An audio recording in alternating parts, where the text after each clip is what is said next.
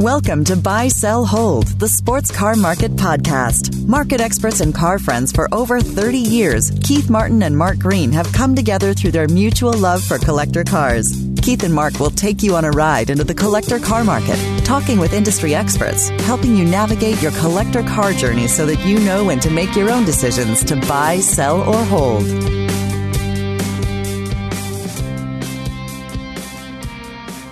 Hey, I'm Mark Green from the Cars Yeah podcast. And I'm Keith Martin from Sports Car Market. Welcome to Buy, Sell, Hold, the essence of collecting. This is show number five. So how you doing today, Keith? You know, Mark, the sun is shining. I'm looking at Mount Hood out my window. It's a glorious day. Oh my gosh. Well, a, we had blue skies here yesterday, I think for the first time in two months. I'm up in the Northwest like you, but I wish I had your sunshine today. It's a little gray, but it's not wet, so I'm not going to complain because I woke up on the right side of the dirt this morning, as my dad used to say. I think that's good. Well, we've got some fun coming up this weekend. I should say you do. I'm not able to join you this year, which I'm a little bummed about. Maybe next year, but you're about to set off on an adventure to Florida, right? It's Amelia Island weekend coming up. It's its 25th anniversary. Last year I missed it because of my stroke, and this year I'm going back. I'm a judge, and uh, I will be in the sports car market booth, and I'll be signing copies of our yearbook. Uh-huh. Which oh, Putnam cool. Leasing has uh, is going to have a bunch of them at their Gooding booth, and I will be there uh, signing those books. So I will be seeing people on Friday, Saturday, and Sunday. I'm really looking forward to it. Well, this is an incredible event. Of course, our uh, debut guest here on Buy Sell Hold was uh, our good friend Bill Warner, where he talked a lot about the market and also about his event. I want you to let our listeners know who maybe are going to be attending for the first time. Maybe you can let us in on a couple secrets of Amelia. What does somebody who's never attended Amelia before need to definitely do so they don't miss out on anything? Well, Mark, by now it's it's really too late to get a room there. You know, the, the rooms at the Ritz are all taken up by the Concours, and so then people spread out all over the island. But it's it's if you don't have a room by now, it's going to be tough. You might be staying in Jacksonville for next year, you should be getting your room now. Yeah. I, everything, do everything early. You know, be out on the concourse early. By 10 o'clock, there'll be nine or 10,000 people on that field. On Saturday, there's cars and coffee, and then there's another car show right across the street there. Go out early to that as well. Just don't get in a rush. Take your time and enjoy the situation and take lots of pictures. Yeah, absolutely. The other thing I always encourage people when they go to, especially new shows, walk up and talk to the car owners and ask wonderful questions because I tell you what, they'll love to tell you everything about their car. And I guarantee you, everyone you speak to there will tell you things that you probably never knew about that particular car. They'll tell you the stories that the car has because they all have stories. Uh, make, I really encourage you because the thing about car people, and you know this, Keith, is it's not so much the car show, it's the people show. It's the people there, right? Well, the cars make the stories. I'm a I'm a real believer that every car is the key to a magic kingdom and only that car will let you into that particular kingdom. Well said. I think it's wonderful. Yeah, absolutely. Well, for those of you who are fortunate enough to attend, make sure you walk up and see Keith, say hello, tell him you love the new buy, sell, hold show. Uh, we're working very hard to bring you some really special guests. Today, we're going to be talking with Philip Richter. Those of you who read Sports Car Market Magazine will know the name because he's a contributing writer.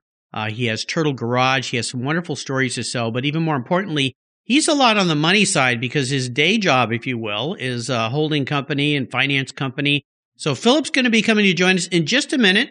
We're going to take a little break and Keith and I will be right back.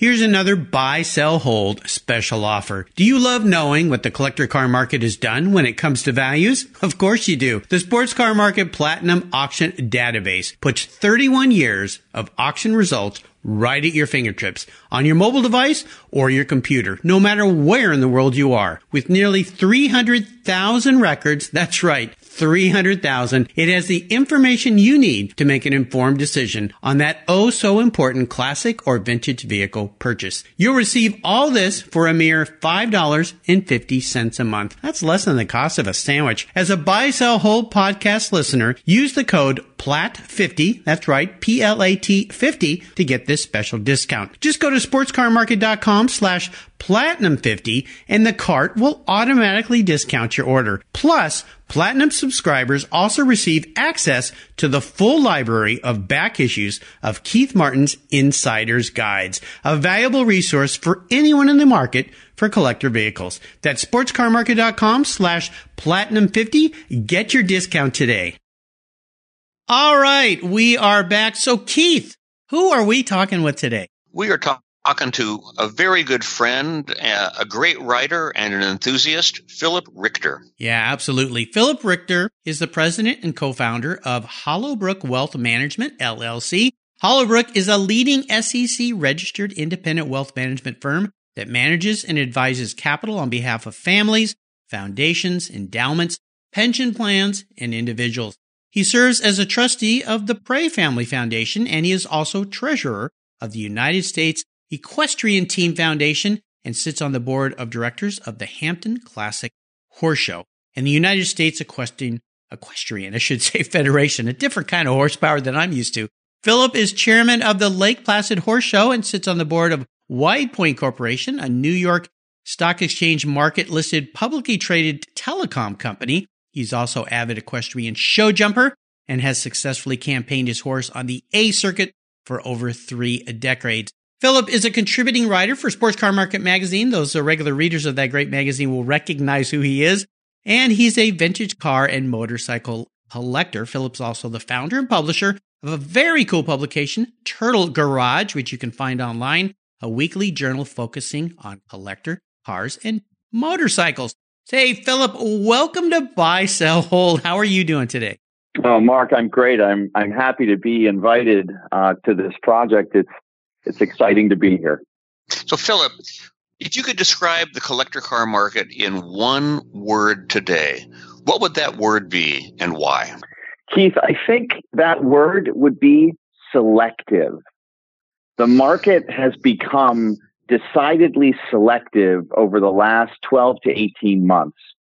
And I say that because if you go back and you look at the 2008 2009 financial crisis, uh, the Federal Reserve here in the U.S. Uh, made some decisions uh, in, in, interest rate policy uh, that were that were highly abnormal and, and pretty unprecedented. So interest rates went virtually to zero. The Fed started printing money in what they call quantitative easing. And what that did is it flooded the whole financial system with liquidity. And, and assets of all shapes and sizes and colors went up and up and up over the last decade. So real estate in certain geographies, Andy Warhol paintings, Ferraris. I mean, look at what GTOs have done and some of the, the, the higher end Ferraris. I think people are stunned when they look at the prices of these cars. But what this did is, in the car world specifically, a rising tide lifted all the boats in the harbor. And what we saw over the last 10 years is a lot of rising prices for cars that possibly didn't deserve that kind of valuation. Sure, the model may have been a great car. It could have been fairly rare, but the condition wasn't great, or the car had paint work, or there was a terrible story behind it, or it had 12 owners. But nonetheless, it still got bid up to very high numbers. I think the market's changing, and you can feel it that provenance uh, matters, low mileage matters, paint work matters, having a full documented history matters. And so you're seeing a bifurcation of the market where really high quality cars are still fetching big money. But the other cars that are lesser in quality, that don't have the provenance, that have high mileage or haven't been maintained properly, they're not getting the bids. And I'll, I'll give you an example of this. Just at Scottsdale, at the Gooding auction, we saw a 1990 Mercedes 190 16 valve Evolution 2 sell for a whopping $434,000. Now, in a normal world, I'd say uh, the world's gone mad. This is crazy. But today, that's a that's a market correct event for this car, given its rarity, but moreover, given its condition. This car has under 7,600 kilometers from new. It had long term ownership. It's been maintained. There's no stories. It is unequivocally the best one in the world. And this is a pretty rare car and, and demographically right in the fairway of what collectors want to own now. Now, you can look at another outcome that just actually occurred at Bring a Trailer for the same car, but that car had quite a lot of miles on it. It wasn't in pristine condition. It is a good driver car. Uh, but that car sold for half the price, more than half the price, sold for 199,000. So you, you see in that example, the perfect example, and it's very current that shows that that quality is breaking out on the high side, but cars that don't have those attributes are really going to be held back. I would have argued a couple years ago, maybe two years ago, the bring a trailer outcome might have been a little bit higher, but I think the market's being selective. So to answer your question, long-winded way, uh, selective. The market's become selective. So, Philip, today we're going to talk about three vehicles in your life and the stories that go with them. One you've purchased, one you've sold, and one you will never let go of. Let's start with the buy. The year, make, and model of a vehicle that was very special to us, how you chased it down, why you bought it. Yeah, well, Keith, there's there's a great story to all three of these. Uh, the memorable buy was my 2009 SL65 Black Series Mercedes Benz. Um, this is a car that I first met walking down the street on Park Avenue in New York City, uh, right around 55th Street, where Mercedes Benz used to have a retail showroom. And it's no longer there now, but they had a retail showroom, and you could actually request if you bought your car at Mercedes Benz Manhattan, you could take delivery of the car from the showroom. So there's always cars in there that had bows around them, roses, and people would come pick up their cars and drive out of there and be in the city. And a pretty neat marketing uh, tool. But I was walking down the street in the height of the financial crisis. This was early in 2009.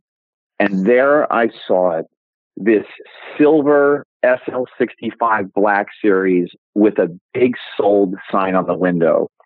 And I stood at the corner of 55th and Park with my head against the glass of the showroom, drooling all over myself like a little kid staring at this car. And I'd never seen anything like it. It looked like a DTM race car, but it was sitting in the showroom in New York City. So it had to have been, you know, a legally imported car. So the first thing I did is I, I picked up my then very new iPhone because that was shortly after the iPhone came out and I called my friend Scott Coleman, who owns a, a, a, fabulous dealership, Mercedes dealership in Little Silver, New Jersey, contemporary motor cars. And I called Scott and I said, Scott, I'm standing here staring at this car. What is this car? Because I hadn't read anything about it in the press. And Scott said, Oh, Philip, Philip, that's the ultimate. That's the SL65 Black Series.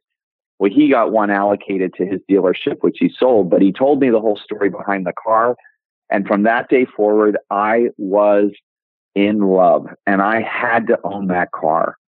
That's really the beginning of the story, but, but it then goes forward six years from there where I actually found one to buy because that car went through a rather normal depreciation curve for a very abnormal car. In other words, the car lost more than half its value in the secondary market over the next six years. And you look at the production stats, they made 350 of them.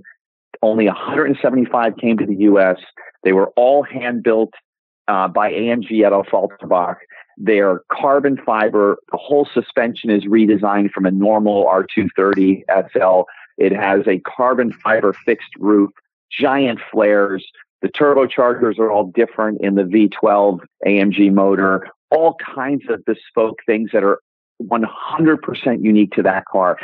I would say that car is probably the lowest production, most bespoke Mercedes Benz that's been made in the post war period. I mean, other than, let's say, a aluminum, aluminum, uh, alloy body gullwing.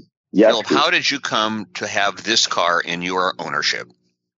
So I'd been looking uh, for a black series, but ironically, a lot of them had been driven, uh, much like used cars. Some of them had quite a lot of miles on them. I mean, for a car of that nature, you know, a lot of miles would be 12,000, 15,000. Some of them had 25, 30, 40,000 miles on them. And I just, I'm the kind of guy, since I'm an investor, I love deep value and I can, I have the patience to wait for the fat pitch. So I waited and waited and a car came up in California that sadly the owner, who was a software genius, had a fortune uh, at near Stanford University. He died. He was a younger guy, and his brother collection, which was about uh, I think it was about six cars. One was a Tesla, the other was um, this Black Series, and uh, well, we struck a deal on this Black Series car, and it had 1,800 original miles, no paintwork, and it's this beautiful graphite gray, metallic gray with black interior. It's it's a breathtaking car. And the thing about the Black Series, which is I think why I'm in love with it, is because it reminds me very much aesthetically and performance wise as a 959 Porsche. And so I, you know, I, I, I made a deal with the guy. I bought the car. I shipped it out east, and it took me six years to find it, and I still have it. And uh, it's a wonderful car to just even look at in your garage. Uh, you don't even have to drive it, although driving is fun. And do you think, do you think, Philip, that you bought it at the right point in its depreciation curve? You know, Keith, with all humility, I think I nailed it. you think you anyone, stole it? that doesn't sound humble, yeah, Philip, but it's okay. And, you can brag on I, this show. Well, you know, people who know me know I'm not the kind of person to boast about something like that. But, but I really think 2015 was when that car hit its its its absolutely apex of the bottom of the curve. Uh, I think a couple have sold at auctions for well over list price, which was back then uh, the original list price I think was three hundred and eight thousand. So yeah, I think I, I got a great deal. But but more importantly than the money, I got the right car. And Keith, you've you've taught me about this, and you know you write about this on, on the page of the sports car market. It's all about finding the right car. Sometimes the price and the car don't align, but you got to buy the car anyway, right? This was a lucky, lucky situation, and and I couldn't be happier. And the car came with all the documentation, the original cover still ev- never unwrapped in the trunk. Uh, the salesman's card, who I even called and spoke to, he remembered the car, and uh, it's a, uh, from a scale from one to ten, that car's a fifteen. So Philip, that's the buy. Now let's go to the other side of the coin. Tell us about a car that you sold, why you sold it, and how you feel about the car leaving your collection. Oh, Keith. So th- this is quite a story. I uh, first of all, I don't sell anything. I generally keep everything that I buy. Uh, Turtle Garage is busting at the seams with a lot of fun things, but I try to buy the best that I can afford. I do my homework ahead of time. I have a pretty strict uh, list of, things where I will not compromise on, one of which is paintwork, originality, ownership history, all of those things that we've talked about. But back in 2005, I bought a really unique car, and it was a perfect example, Keith, of overpaying for what you want because you found the best one. I bought a 1988 BMW E24 M6. It was a one owner car. It had 1400 original miles. It was Cinnabar red on Lotus white. And it had to be in 2005 the best one in the world, unequivocally. And I held my nose and I wrote the check and I kept the car uh, up until um, two years ago. I enjoyed it. I showed it. I didn't drive it a lot because of its incredibly low mileage. I really enjoyed the car. And I, I know a lot of people say, well, how do you enjoy a car if you don't put miles on it? Well, I drove it a little bit. I took it to shows. I shared it with people. Had a great, great time with the car. Had no intention of ever selling it, ever. And I got an email from one of my blog subscribers who saw the car on my blog. I list all my collection on my blog with photographs. And this person, who I, I won't name, but this person really wanted this car. and they wanted this car more than anything. And I, I said, well, look, thank you for your interest, but I, my cars aren't for sale. Uh, thank you. And I, I thank you for reading my blog and so forth. And I sent, hit send and sent the email back.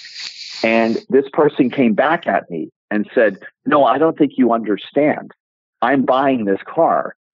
And so then I went back and I said, well, look, here's the thing. And it turned out this person wanted to buy the car for their fiance as a gift, as a wedding gift. And it would have been great. It's a car I guess this person had and so forth. Well, I again went back at the person. I said, well, look, here's seven E24 M6s for sale. There were some good ones out there. Bring a trailer. There's one that had, you know, 60,000 miles. I said, you don't want my car. My car, this person's not going to be able to enjoy the car. It's a, it's a, it's a, it's an artifact now. And so a couple days went by. The email came back. No, you, you don't. You really don't get it. I'm. This is. I want your car.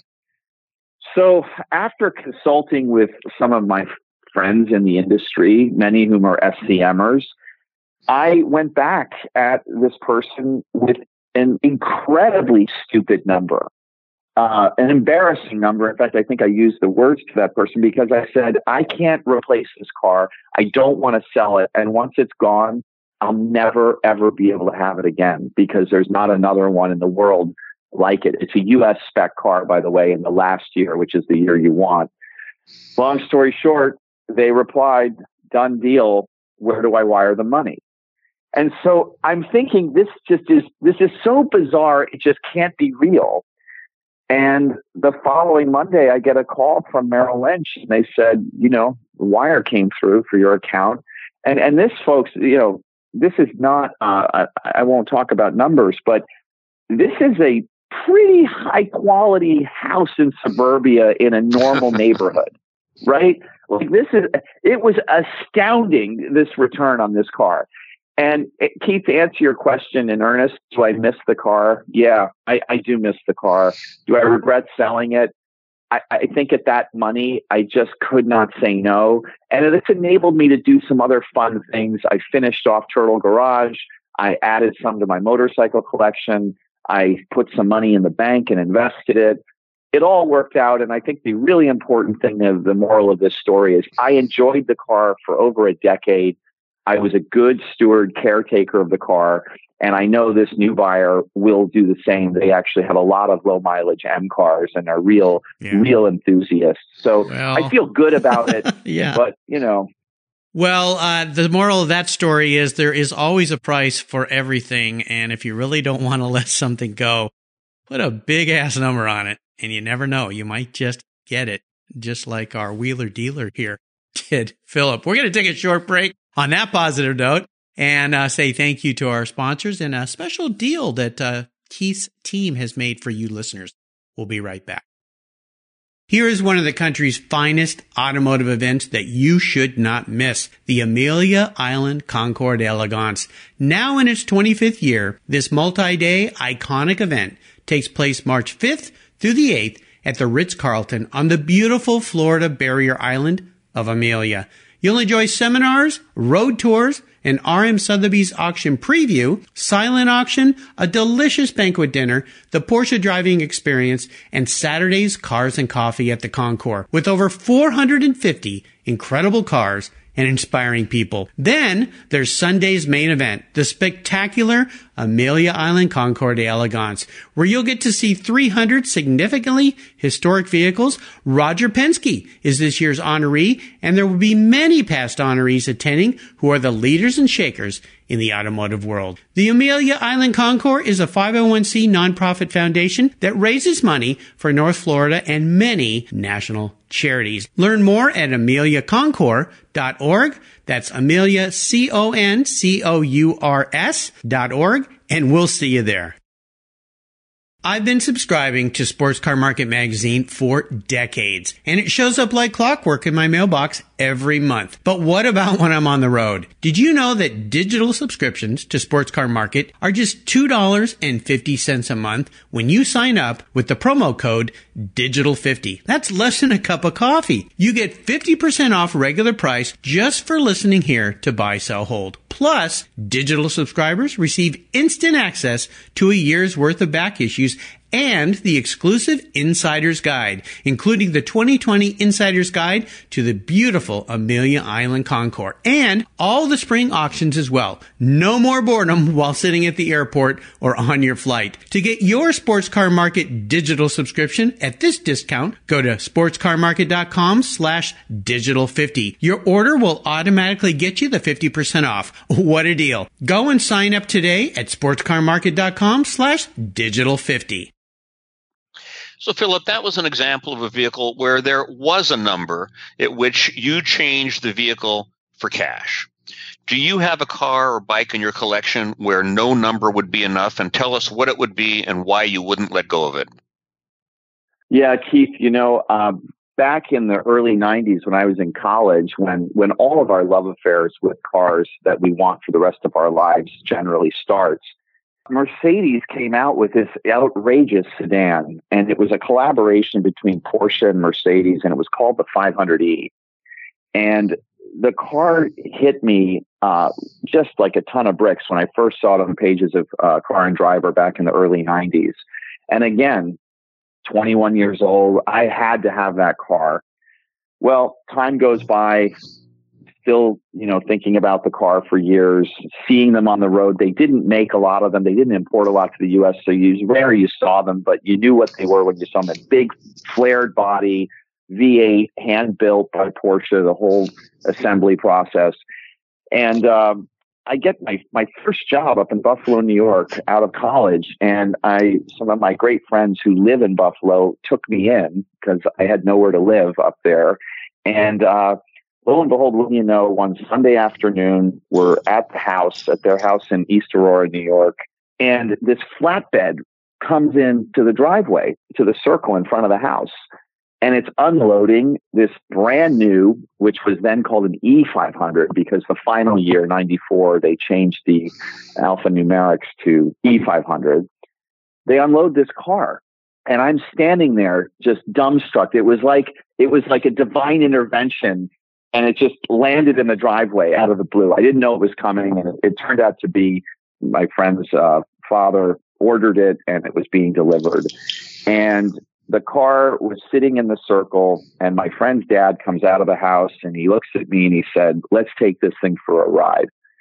And I got in the passenger seat, and he put his foot so deep into the pedal of that car, and we sped down the uh, the 400 interstate outside of Buffalo at triple digit speeds. And I just, I turned to him and I said, when you're done with this car, I want this car. He's the kind of guy who uh, doesn't get emotionally attached to his cars. He trades them fairly frequently. And so a few years later, lo and behold, I get the phone call and he said, do you want the gray, the gray 500? I said, hell yes, I do. And I've had it ever since. And that car is nothing like anything in my collection. It has a lot of miles. I've driven it. I've used it. I've enjoyed it. But for whatever reason, and probably the build quality collaboration with Porsche and Mercedes, it's just immune to miles. It's powerful, it's tight, it feels like a turbine when you're driving it. And uh, I did a, a pretty big cosmetic and uh, and mechanical restoration upgrade on it about four years ago. So today, if you saw the car, it, it looks pretty new, although it's got 90,000 miles on the clock. But um, that's a car I will never sell. It's a car that's special to me. The history behind it, I knew the owner, know the owner, the prior owner very well, and it's a very rare car. There are only uh, there are only 300 uh, plus or minus of the 94 models imported to the U.S. in 94. It's a beautiful car. So that's that's a car that's going to stay in Turtle Garage as long as I live. Philip, do you remember the very first time you got behind the wheel of that car? You realized it was yours and you drove down the road, what that feeling was? Yeah, I'll tell you when uh, when it got delivered, uh, the car had gone to Florida for a couple of years, and he used it down at his place in Florida.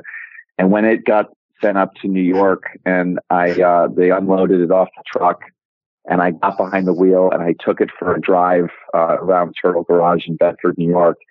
And it just, Keith, seeing that, that big, strong star on the hood and the heaviness and heft of the car and the power, it's such a great feeling to know it was mine. And, uh, and, and what was great is they took great care of the car. So it had all its service intervals. It had all the work done. It was always garaged. It was never, had no paint work. I mean, it, it was a great example. And when I bought it, it had about 40,000 miles on it, which was nothing. And I've put 50,000 miles on it over the last, oh boy, well, when did I buy it? You know, a long time ago, many decades. So, you know, I've driven it, but yes, that moment in time, I'll never forget when it was mine. Nice. Well, you already answered the question, but I think Keith has to ask, is there a price that you would let it go for that you don't understand? I'm buying it for the car price. Well, you know, that's a that's a great question, Mark. But you know, this car doesn't have the dynamics of my E24 M6. Mm-hmm. It's driven. It's a used car. Uh, yes, they're rare, but you you don't. There's there are plenty of them out there with much much lower mileage and much less use. So the reason the M6 was attractive to this buyer is again going back to quality was you know it was a out of the box new car with with no history, no stories. So I don't think I'd ever get a big offer for it, but if if I did, I, I probably would not sell it to be honest. Well, let's move on to the ultimate collector car. This is the ultimate car that maybe you do own, maybe you don't own it, but it's a car that we like to say ticks all the boxes. Uh, a car that you can use, you can enjoy the combination of great design, engineering, usability, and of course that ever present fun factor. What would that vehicle be? Well, I don't know if it checks the boxes on the usability scale, but over the last six or seven years, there's been a car calling me and I see it at a lot of shows and I know they built a lot of them relative for Ferrari, but I think I, you just can't deny the fact that the Ferrari F40 is unequivocally one of the most outlandish, beautiful, and uh, and meaningful Ferraris of the modern era. And I say that because it has the the giant wing, the bulbous flares, it has the beautiful design of a Ferrari 308 or 328, which I think is a, a beautiful uh, update of the Dino from way back. But it's also just all its own, and it's a real race car uh, with with all the impracticalities that come with that. The other thing I love about the Ferrari F40 is it really truly represents the last chapter of Ferrari as Enzo's company. It was the last car that was developed under his watchful eye. I, we, I don't know how much uh, activity he had with the car in its development stages, but he was still alive when they were developing the F40. The folklore goes that he got to drive the car. And I think that from a Ferrari history standpoint, it's such an incredible representation of his life and what it culminated into from starting with modifying Alfa Romeos in the 30s and robbing from Peter to pay Paul to race in the 50s. And then these beautiful cars he built in the 60s, these road going Ferraris, to the race cars in the 70s, and kind of the, the final the final chapter, the final icing on the cake was the Ferrari F40, mm-hmm. which I think is a deep value today in today's market. Even though they built a lot of them, I, I think the car is undervalued here. Uh, many of them have been driven and used as they should have been. There are many with single digit or triple digit mileage, but I think that's uh, that'd be my pick, Mark. Nice. Well, we'll make sure we get one shipped out there to you. Do you have a color choice so we send you the right one? you, know, you know, most of them are the the, the red, the Rosso Corsa. Yeah. Um, but I've seen a black one. I've seen a blue one. I would maybe love one that's not red. Yeah, just to be different. different. Yeah, cool. Yeah, very cool. So, Philip, how do you think today's market has affected the way that you approach collecting? Uh, well, I think that kind of goes full circle, Keith. It just makes me hyper vigilant in being selective because I think you have unlimited downside if you buy something that is substandard. And that, that all goes, and this doesn't matter whether it's a VW Beetle or a Bugatti. It, it, it doesn't matter. You've always said, you know, buy the best car you can afford to buy. I, I always say, do your homework, get the facts, really study the history, ask questions, look at the provenance.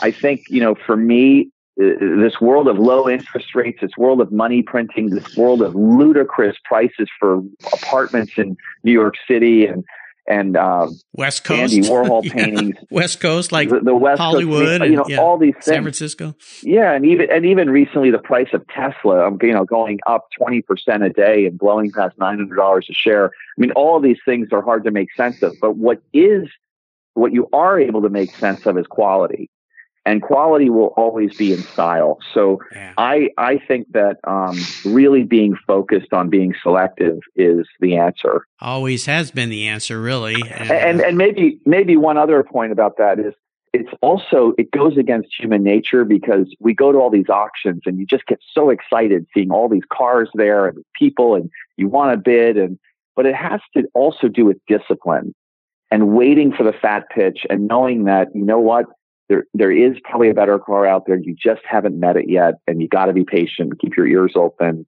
and stay on top of it and that car will find you Yeah, absolutely. Well, you heard it there, listeners, from a guy who manages a lot of people's wealth and money and knows how to make the best decisions. I think that's why we really wanted to have you on the show here today, Philip. And you've been so eloquent as you always, as you we always are. And you've taken us on a wonderful ride. If you could uh, maybe hand off, and you've already given us some great advice, but one little piece of advice or wisdom when it comes to buying, holding, and selling vehicles before we let you go, what would it be? Well, I think it's it's a fairly ironic statement, but I think you probably shouldn't do it for money. Um, I think if you buy, sell, or hold, you should really do it for passion and what you want to spend your time with. Because all we really have left in this world is our time. And I want to spend my time with, in the car world, I want to spend my time with the people and the cars that matter to me. And so I think when people get too wrapped around the axle of, of, um, you know, the values of cars and what's going to go up and I'm going to buy what's going to go up because that's going to go up.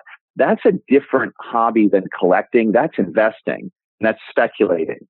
And I think it's very hard to speculate consistently and win, but I think it's a lot easier to follow your gut and buy what you love and enjoy it.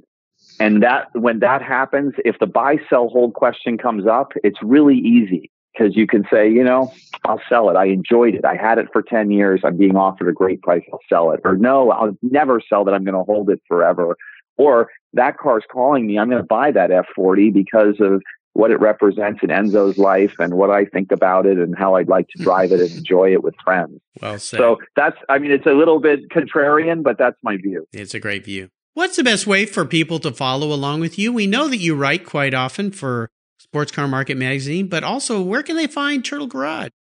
Yeah, I mean, I just, I just want to just say, you know, I want to thank Keith Martin in particular for, you know, helping bring me into this, this wonderful sport of car collecting and the car world and the media side and writing. I write pretty much a monthly column in Sports Car Market, depending on on what the team there needs done. Uh, Well, my Philip, you've had some is- great, great cover stories too. Oh, I mean, yeah. it's really remarkable what Philip has thank you, brought to the sports car market. Yeah, I love them. Well, well, Keith, I appreciate it, and it's been it's been really fun for me, and and a very meaningful relationship with you and all the team at Sports Car Market, which is which is really a tribute, uh, incredible people that you've attracted to work with you who are so dedicated to this publication. I, I do also publish my weekly uh, blog, turtlegarage.com. It's an amalgamation of my love of collecting, of, of, of cars, motorcycles, but also just the automotive industry in general and, and the cathartic changes that are happening facing the industry with autonomous driving and ride hailing and electrification and all these things that are really going to revolutionize the way we think about mobility 20, 30, 40, 50 years from now. So the, it's a the great website read, is a, uh, listeners. I would say Philip, because Philip touches on the whole range of automotive evolution. It's a very thoughtful overview because change is going to happen far faster than we can even imagine, and Philip is pointing at it. Yeah, absolutely. And I'll remind listeners if you go to turtlegarage.com, there's a cool giveaway that he has there that I, I think I had a little hand in, if I remember right. I, I you you sure did, Mark, and it's it's really fun. There's a in the driver's seat uh, digital book that you can download when you subscribe to Turtle Garage. That uh, is a collaboration, but I should say really it's Mark's doing. He he uh, created it, and it's a very very cool piece. Make sure you check it out. Yeah, listeners. And, I, and I'll remind you of all the listeners that you can find links to everything on the show notes page for Philip on Sports Car Market Magazine's website, where you can listen to the show. You can find it on my website, carsyeah.com. If you missed my original talk with Philip, you can go back to carsyeah.com and type his name in, Philip Richter, R I C H T E R, and that will pop right up. Philip, thanks for being so generous today with your time and expertise. This has been fun. Thanks for being our uh, guest number five here on Buy Sell Hold. That's pretty cool.